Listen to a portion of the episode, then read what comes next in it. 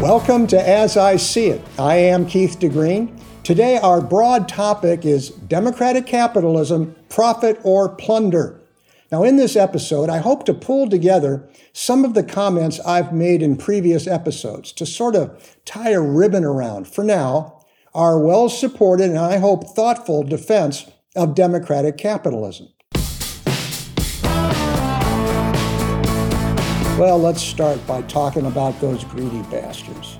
You know, these days, the prevailing progressive view is that American democracy is hopelessly flawed.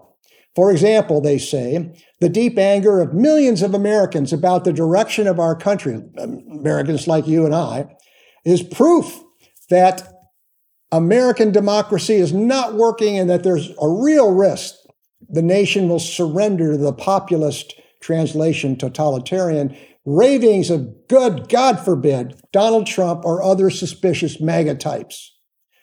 Meanwhile, the prevailing view among the liberal elite, so often taught in schools these days, is that the history of capitalism is nothing more than the history of abuse and exploitation, that it is so replete with abuses that our economic system, capitalism, must be treated with the utmost suspicion and contempt why they say those dirty capitalists are just a bunch of greedy bastards that want to exploit blacks and women and transsexuals and your grandma and your dog, especially if your dog is a transsexual.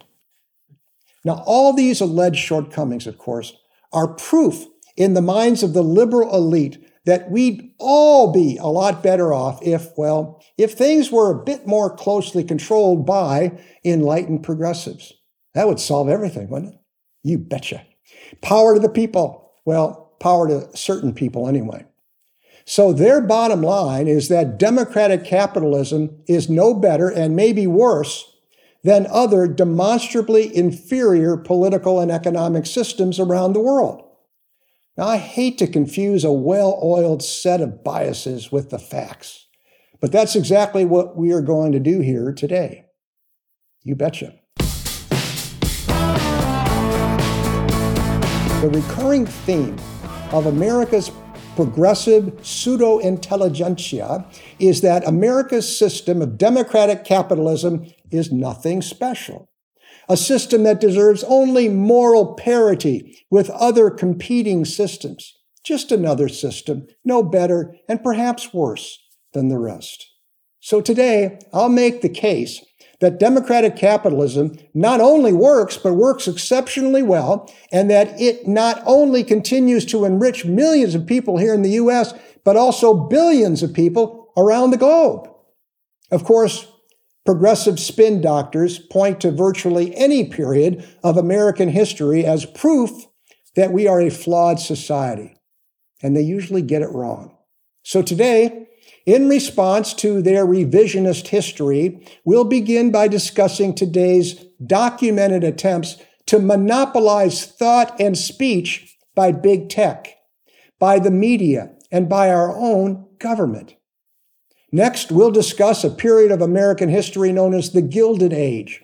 That period of American history from about 1870 to around 1900 because today's progressives use it as an example of how under capitalism, the rich then, as now, they claim, got richer at everyone else's expense. They're wrong, and we'll prove it. We'll also discuss America's original sin, slavery, because again, the left claims that our experience with that horrible institution discredits our entire system. And finally, we'll address just two of the serious threats faced by American democratic capitalism today the cynical progressive socialist agenda regarding our southern border and their weaponization of climate science. Let's first talk about the monopolization of ideas. You know, as he left office, President Eisenhower warned of a military industrial complex. Today, we face a Washington media big tech complex that routinely threatens our freedoms. As Americans, most of us tend to be troubled not as much by big tech's profits, but by its ability, indeed its desire, to suppress dissenting views in cooperation with the media, our own government as well. As an aside, let me offer this advice to our big tech government media censors. Look, if you actually want to defeat a bad idea, let it see the light of day. Instead of it being whispered from the shadows, let it be shouted from the rooftops. Let all passionate but nonviolent ideas compete in the ultimate marketplace, the marketplace of people's minds. Great concepts will rise to the top, foolish ideas will sink to the bottom. When you center dissenting views, oh, you know, like those crazy ideas, such as, say, the allegation from those right wing extremists that the 2016 Russia hoax was not about Trump conspiring with Russia, but about Hillary Clinton, the Democrats, and our own government deflecting attention from the classified server Hillary kept in her closet. Crazy, huh? Or the really stupid idea that, yeah, maybe COVID did originate in a Wuhan lab. Or, one more, the ridiculous assertion that the government and Twitter colluded to exclude Donald Trump and his supporters from that app. Well, you get the idea. Let ideas get out there. Good ones will rise to the top, the bad ones will sink, but let them compete. Anyway, here's the most important point. When you center dissenting views, you're not judging the idea you censor. No. You are judging the people who may see or hear that idea. You are expressing your contempt for those people, contempt for the ability of Americans to sort through the noise and make their own decisions. In short, you are showing your contempt for an essential cornerstone of our democracy, the common sense of the American people. Now let's take a look at one period of American history, just as an example the so called Gilded Age from around 1870 until around 1900. Now, there's no doubt that many of the great industrialists and financiers of the day, the so called robber barons, such as J.P. Morgan, Vanderbilt, Gould, Carnegie, and others, pulled off breathtaking acts of market manipulation and political influence many of which were entirely legal at the time, and some of which weren't. Incidentally, one quick sidebar story. There's also no doubt that it was a particularly profitable time to be an elected official, especially if you worked in, say, Albany, New York. There, legislators would sometimes vote against, say, the proposed project of a specific railroad but only after they sold its stocks short. Then, after their vote to deny the project, the railroad stock would sink. Those same legislators would then collect their short selling profits and run to the stock exchange and repurchase the railroad stock at a deep discount. Then, guess what? They would return to the legislature and vote to approve that same railroad's proposed project, which would, of course, cause its stock to skyrocket in value. nice, nice work if you can find it. So, absolutely, there were abuses during the so called Gilded Age, not only by robber barons. There were also certainly labor abuses that ranged from violence against striking workers to dangerous working conditions. As an aside, ethical lapses are certainly alive and well in our modern age. It was back in 1988, for example, when I ran for the United States Senate as Arizona's Republican candidate. My opponent was an incumbent who sat on the committee that determined the path of the largest public works irrigation project ever, the Arizona Canal. Well, after he determined the path while sitting on the con- committee, the path of the canal, guess what? He used a partnership to buy up land in the path of the canal. After buying the land, his partnership then flipped it to the government at an inflated price. Again, nice work if you can if you can get it, huh?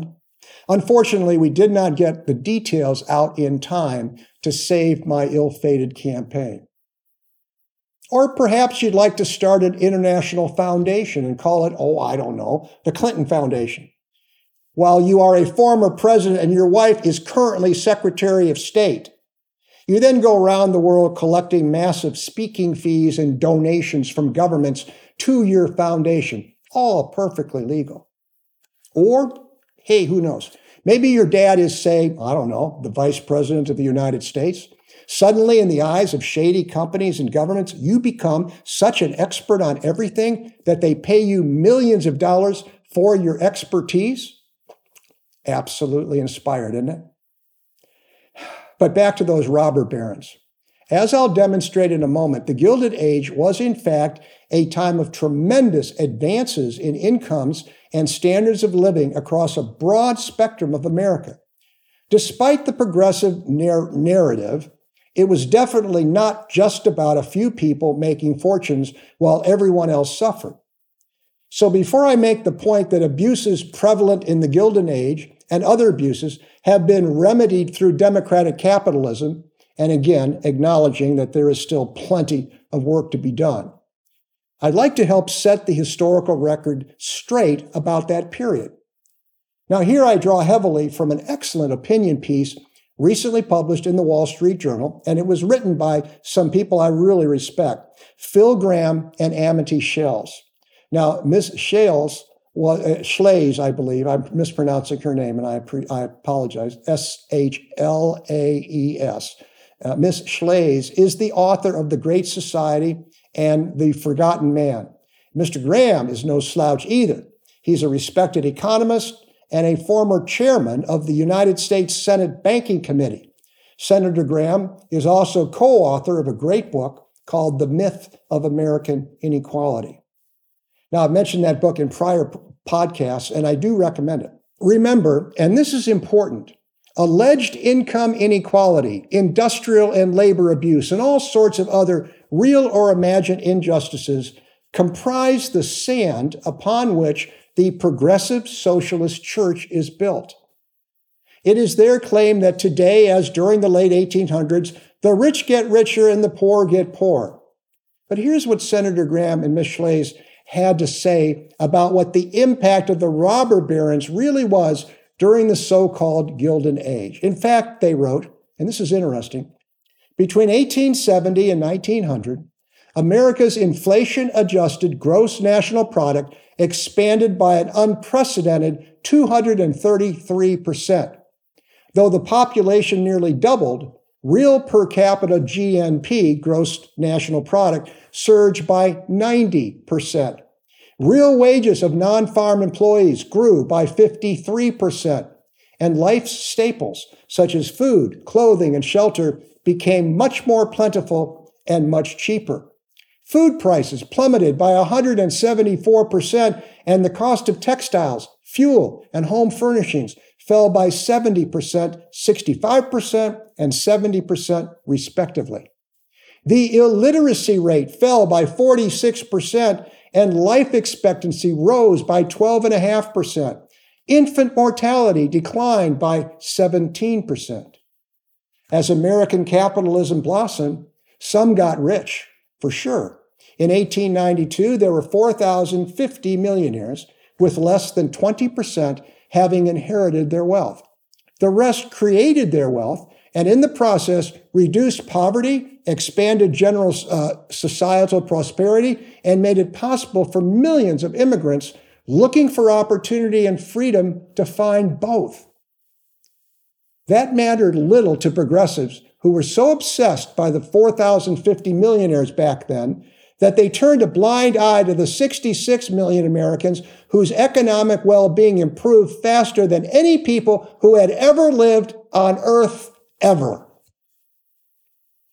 Had the Gilded Age suffered from monopolistic exploitation, the authors tell us, as critics claim, output would have fallen and prices would have risen in the monopolized industries. But in a 1985 study, there's an economist by the name of Thomas DiLorenzo. He tested that hypothesis for steel, petroleum, railroads, and other industries accused of being monopolistic.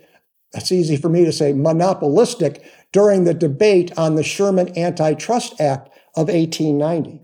What he found is that output in those industries actually increased by an average of 175% from 1880 to 1890, seven times the growth rate of real GNP.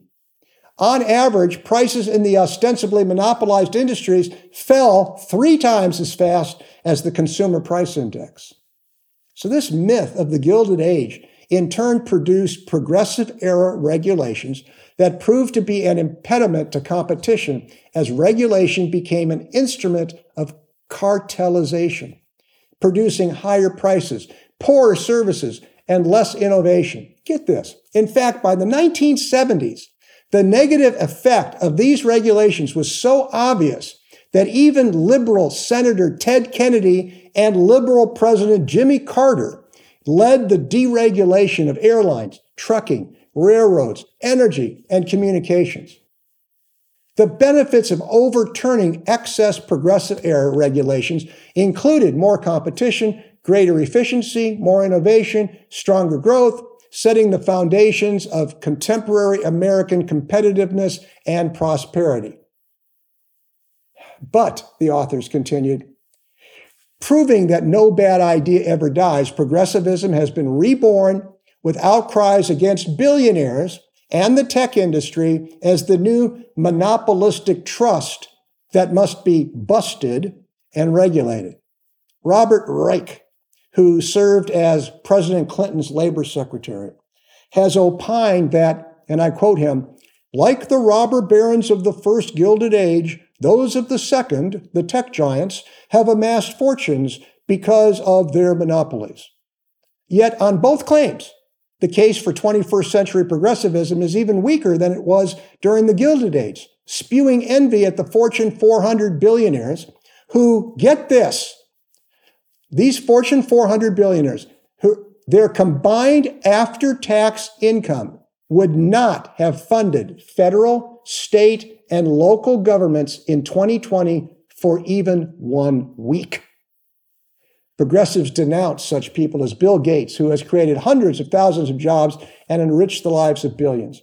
Today, our retirement funds own far more of Microsoft that he founded than he does.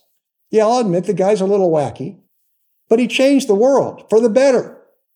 Meanwhile, notwithstanding their attempted monopoly on thought and speech, today's tech production and prices show no signs of the modern tech industry being monopolized. In fact, many of their products are free, and the cost of search and text advertising that underwrites much of their revenues has fallen by more than 50% in the last decade. Progressive regulation for 80 years stifled competition, lowered efficiency, and drove up prices. Now, Senator Gramm and Ms. Shlaes ask, is this an experiment we want to repeat? They continued in their editorial today's progressive rant that income inequality is an, ex- is an existential threat is both unpersuasive and untrue. If we counted all transfer payments, such as food stamps and refundable tax credits, as income to their recipients, and taxes paid as income lost to taxpayers, something the U.S. Census Bureau doesn't do, we'd find that income inequality is lower today than it was in 1947. And I'll hearken you back again to that book that Senator Gramm and two of his colleagues wrote called The Myth of uh, American Inequality. A lot more detail on this issue in that book.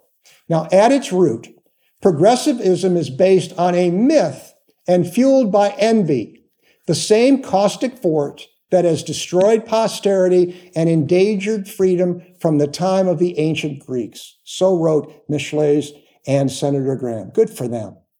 Now, I return to my earlier statement. I'm not nearly as concerned with how much money tech companies and their founders make. God bless them. This is America. As I am concerned with their attempted monopoly on thought. That must be fought. But like so many abuses before, since, and to come, tech's attempts at thought monopoly, I'm confident, will be overcome, as so many other abuses have been overcome through the democratic process. Overcome by reforms that help ensure our freedom and our right to ordered liberty. Consider, since the days of those so called robber barons, America has enacted and redefined, just for example, meaningful antitrust laws, meaningful investor protection laws, the creation of our Social Security system, tax deferred retirement plans, minimum wage and minimum age standards, occupational safety and health standards, product and food safety standards, equal employment legislation, and much, much more.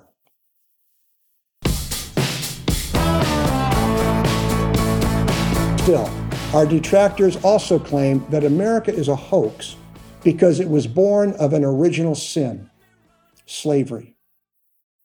But when they met in Philadelphia, our founding fathers knew that the question before them was not whether slavery would endure a while longer across the southern states. Many of them expressed the hope that the institution would die naturally because it was both cruel and inefficient. The question for our founders was not about whether some states allowed slavery. The question was whether we would have a United States at all. Here is the key.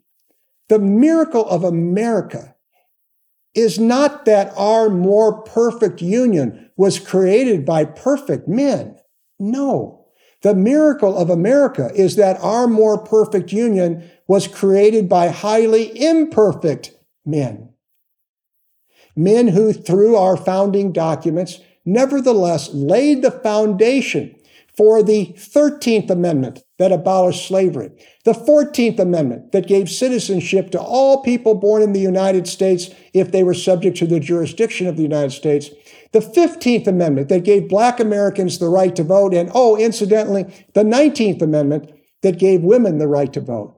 Incidentally, regarding the 13th, 14th, and 15th Amendments, those amendments were enacted during the Civil War while nearly 180,000 freed black men distinguished themselves on the battlefield for the Union. Of the more than 320,000 Union troops who died in the Civil War, about 40,000 of them were black. The rest were white, fighting for the end of slavery. But those amendments, 13th, 14th, and 15th Amendments passed during the Civil War, were vehemently and sometimes violently opposed by the few Democrats who had not left Congress to join the Confederacy. We have the Republican supermajorities of the 37th and 38th Congresses to thank for those amendments, and especially three of their congressional leaders, fellows whose names you might not know but ought to learn Thaddeus Stevens, William Pitt Fez- Fessenden, that's F E S E N D E N, and Ben Wade. There's a great book on what those men went through to pass those amendments. The book is Congress at War by Fergus Bordewich, and I recommend it. It's Congress at War by Fergus Bordewich. Yes, it took too many years for us to enforce those guarantees. Jim Crow laws enacted after the Civil War by Southern Democrats deprived Black Americans of the enjoyment of their rights for far too many years. But finally, President Truman ordered the integration of the military in 1948. Then in 1954, the Supreme Court eliminated the doctrine of separate but equal in education. Finally, Congress passed a series of civil rights laws in the 1960s, nearly 100 years after the passage of those amendments. Yes, democracy can be painfully so slow, but it does work. Democratic capitalism ensures that it works. It ensures that we have the resources to make it work. But you guessed it.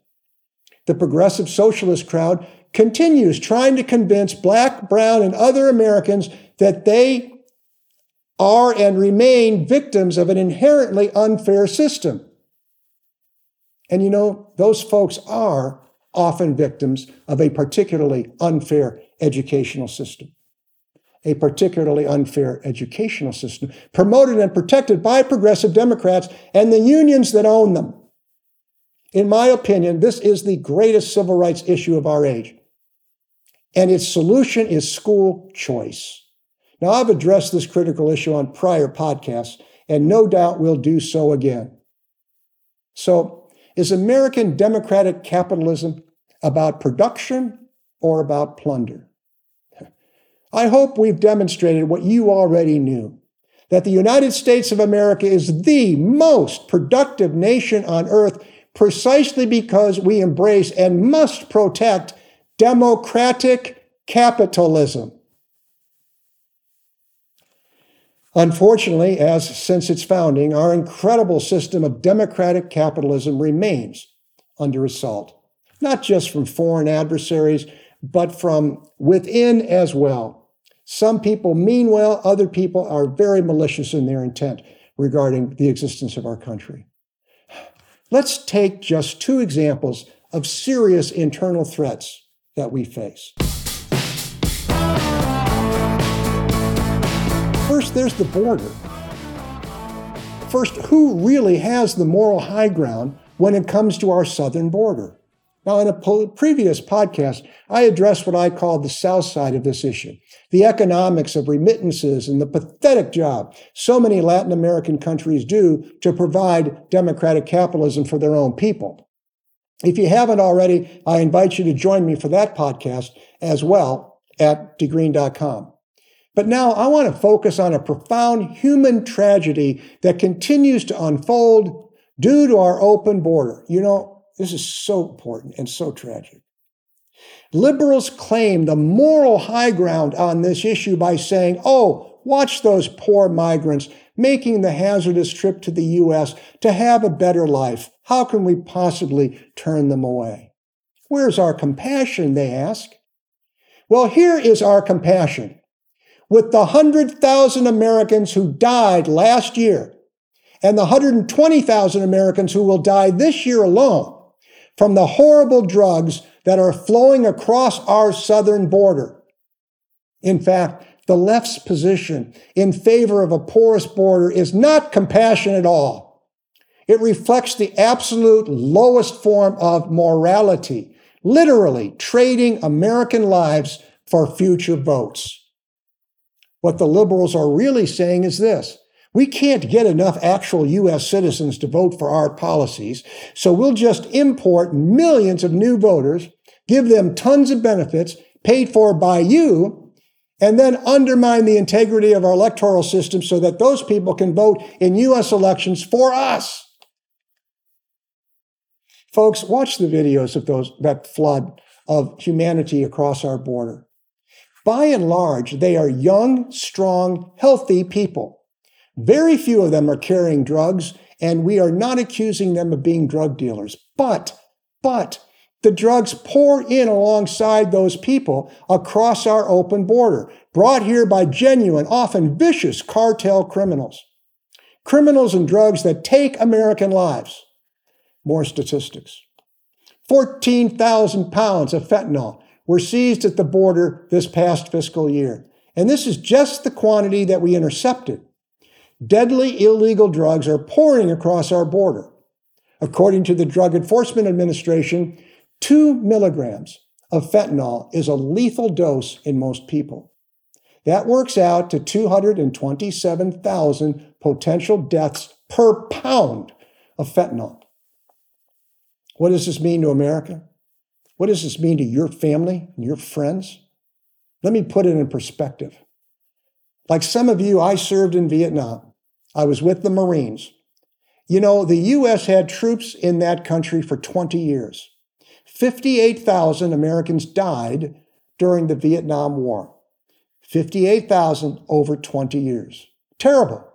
But last year alone, more than 100,000 Americans, mostly young people, died from drug overdoses right here in the United States, mainly from drugs laced with deadly synthetic fentanyl and other deadly synthetic substances. Again, this year, we expect to lose 120,000 young Americans to illegal drugs that pour mainly across our southern border. Yes, in 2023 alone, we will lose twice as many Americans to Ill- illegal drugs from our porous border than died during the entire Vietnam War.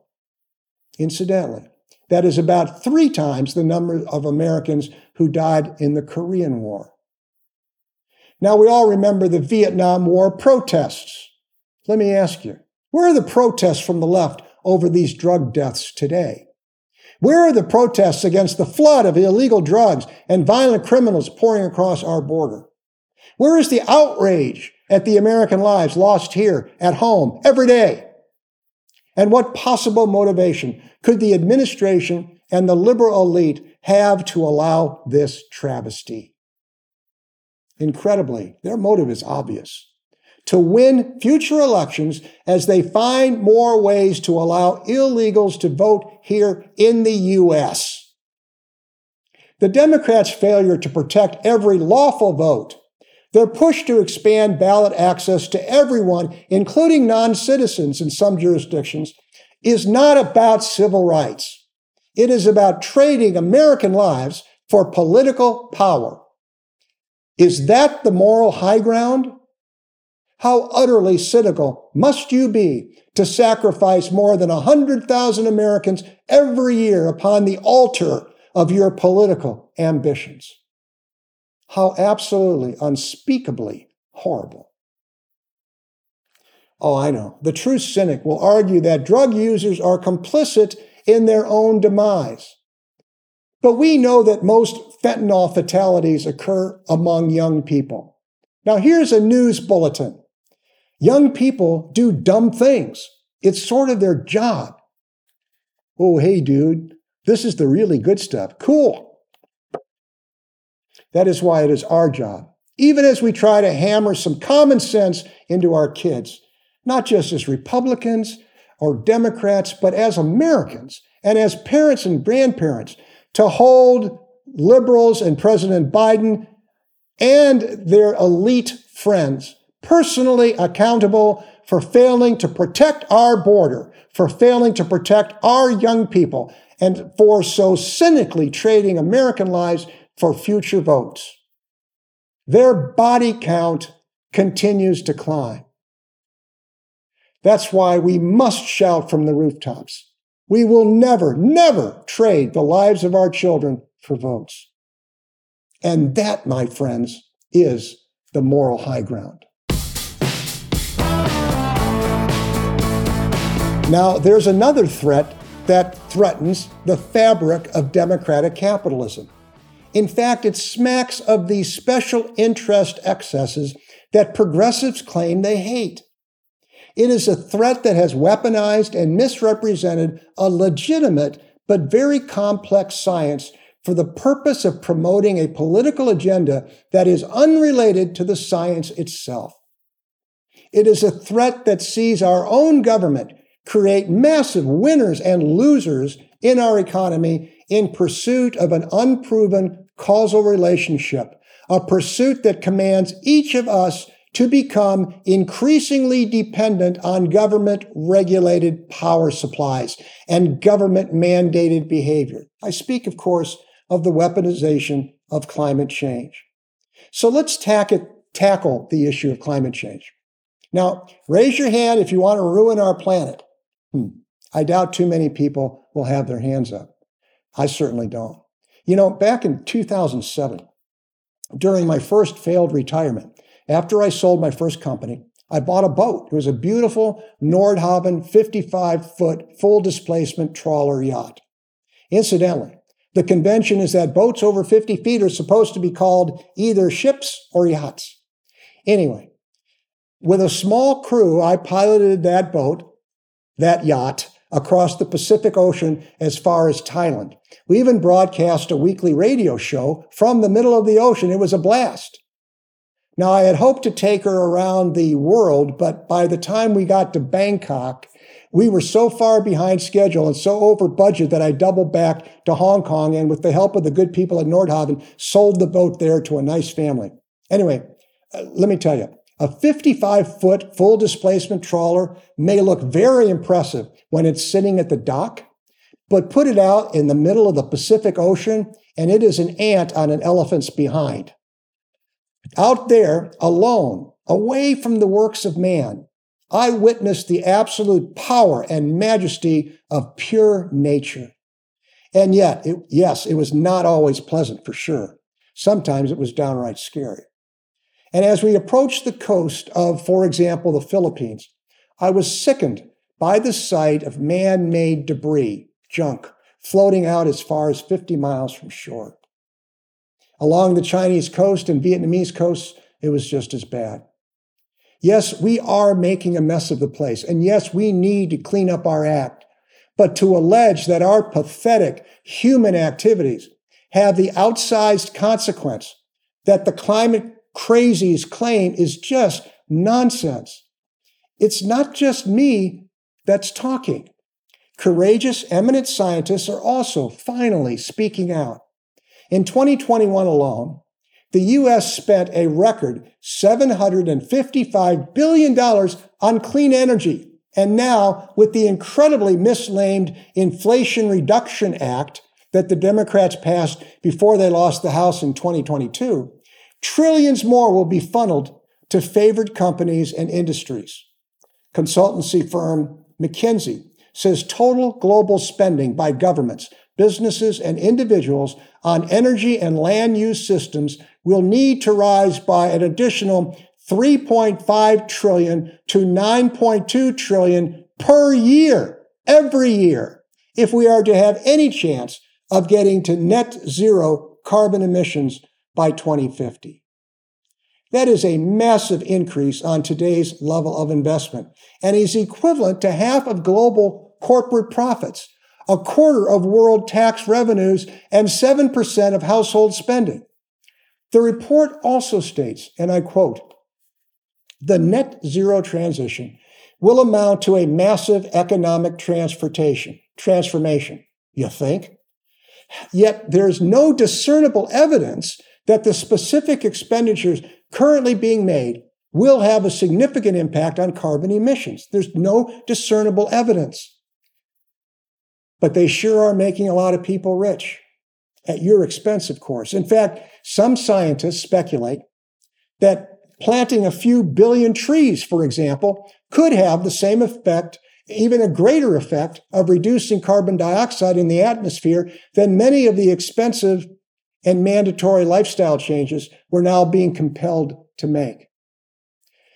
You know, a recent study published, published in the journal Science found that Earth's ecosystems could support 2.2 billion acres of forests, 25% more forested area than we have now, by planting more than a half trillion trees.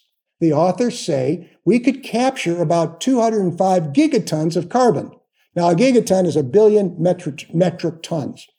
That would reduce atmospheric carbon by about 25%, and that's enough to negate about 20 years of human produced carbon emissions at the current rate, or about half of all carbon emitted by humans since 1960. Now, that would buy the green energy industry time to develop much more efficient and cost effective energy saving technology. Oh, but God forbid we should embrace the simplest solution first. No. Instead, the climate crazies in power have taken matters to the point of absurdity. For example, California is prohibiting installation of gas stoves in new homes. Instead, your cooking will depend on the reliability of the notoriously unreliable and expensive California power grid. Now, there's a case to be made against the indoor use of gas, especially in very small uh, environments, especially in environments up in the Northeast, let's say, or across our northern uh, plains where during the winter all the windows and doors are closed. But it's not a very strong case to be made at all. And it certainly doesn't justify these kinds of draconian measures being uh, employed now in California. This is just nonsense. Look, none of us want to harm our wonderful planet, but I'll say it out loud. The left has inflated legitimate climate concerns to advance a socialist model of governance where once again, the well connected will profit while the political elite exert even more influence over our lives. Their manipulation of data across major institutions and their suppression of responsible dissenting views, if not lawfully criminal, at the very least, it is morally criminal. Here's what we know is happening. An entire generation has now been indoctrinated, not educated, indoctrinated, and now they incorrectly believe that a climate Armageddon is inevitable unless mankind relinquishes individual freedom to the dictates of the state, a state claiming that only its edicts and our compliance can save the planet. Their tool? Climate models intended not to inform, but to persuade. Now, for years, there have been detailed climate models that attempt to measure the impact of various social, economic, and political systems on the planet. That's fair enough. Not surprisingly, the model most supported by most so called climate science institutions is a socialist model that favors wealth equality among nations at the expense of the two hallmarks of capitalism individual initiative and reward.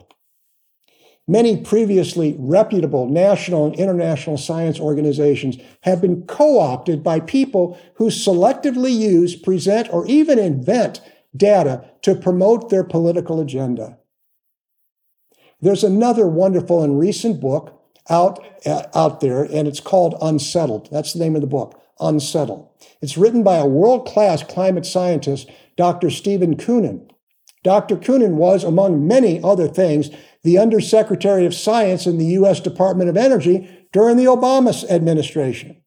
He has also chaired many international climate related scientific projects. In his book called Unsettled, Dr. Koonin lays bare the statistical abuses and misrepresentations committed by even the world's most renowned scientific institutions. Dr. Koonin does not claim that we humans do not impact the environment. We certainly do.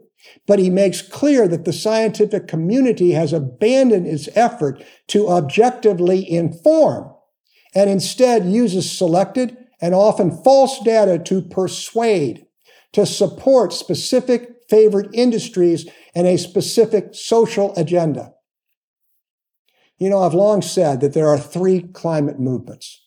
There is the science of climate that presents facts and findings, engages in fact based research and debate, and that acknowledges the limitations inherent in trying to incorporate the millions of variables involved with measuring climate. I support that, that science. It's difficult work, but I support it. Second, though, there's the politics of climate that presents, manipulates, and if necessary, invents facts to promote a political agenda. And third, there is the religion of climate that regards those who manipulate and misrepresent the data as high priests and that regards challenges to them as pure heresy.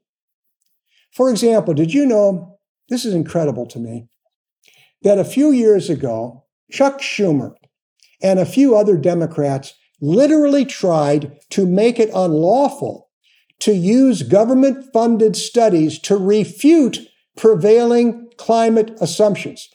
I'm not kidding, seriously. Fortunately, their proposed legislation went nowhere. But how awful and frightening that they would seriously attempt to make scientific debate unlawful.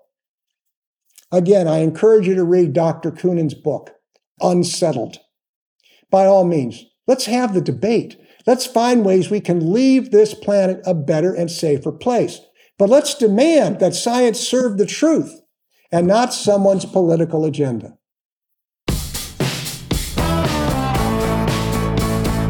Well, have we made our case? Our topic today was democratic capitalism, production or plunder. Hmm. I hope we've demonstrated what we already knew that we are the most productive nation on earth precisely because we embrace and must protect democratic capitalism. Yes, the winner is democratic capitalism. Yes, democratic capitalism may be corrupted from time to time. It may shift too far toward corporate greed or toward mob rule, or perhaps as now toward both extremes simultaneously, driven by big tech controlled social media. But the brilliance of our system is that with the active involvement of the American people, we have met past challenges and will rise to meet current and future challenges because we have both the determination and the resources. I have said before, that freedom is not an ideology. It is the natural condition of humankind. Democracy is the wind upon which freedom flies. Capitalism is the nourishment upon which freedom feeds. Together, with our help, they will take us, our children, and all future American generations to heights well beyond our dreams. Feel free to weigh in with your own comments at degreen.com. Thanks for joining me today. I am Keith DeGreen, and this is As I See It.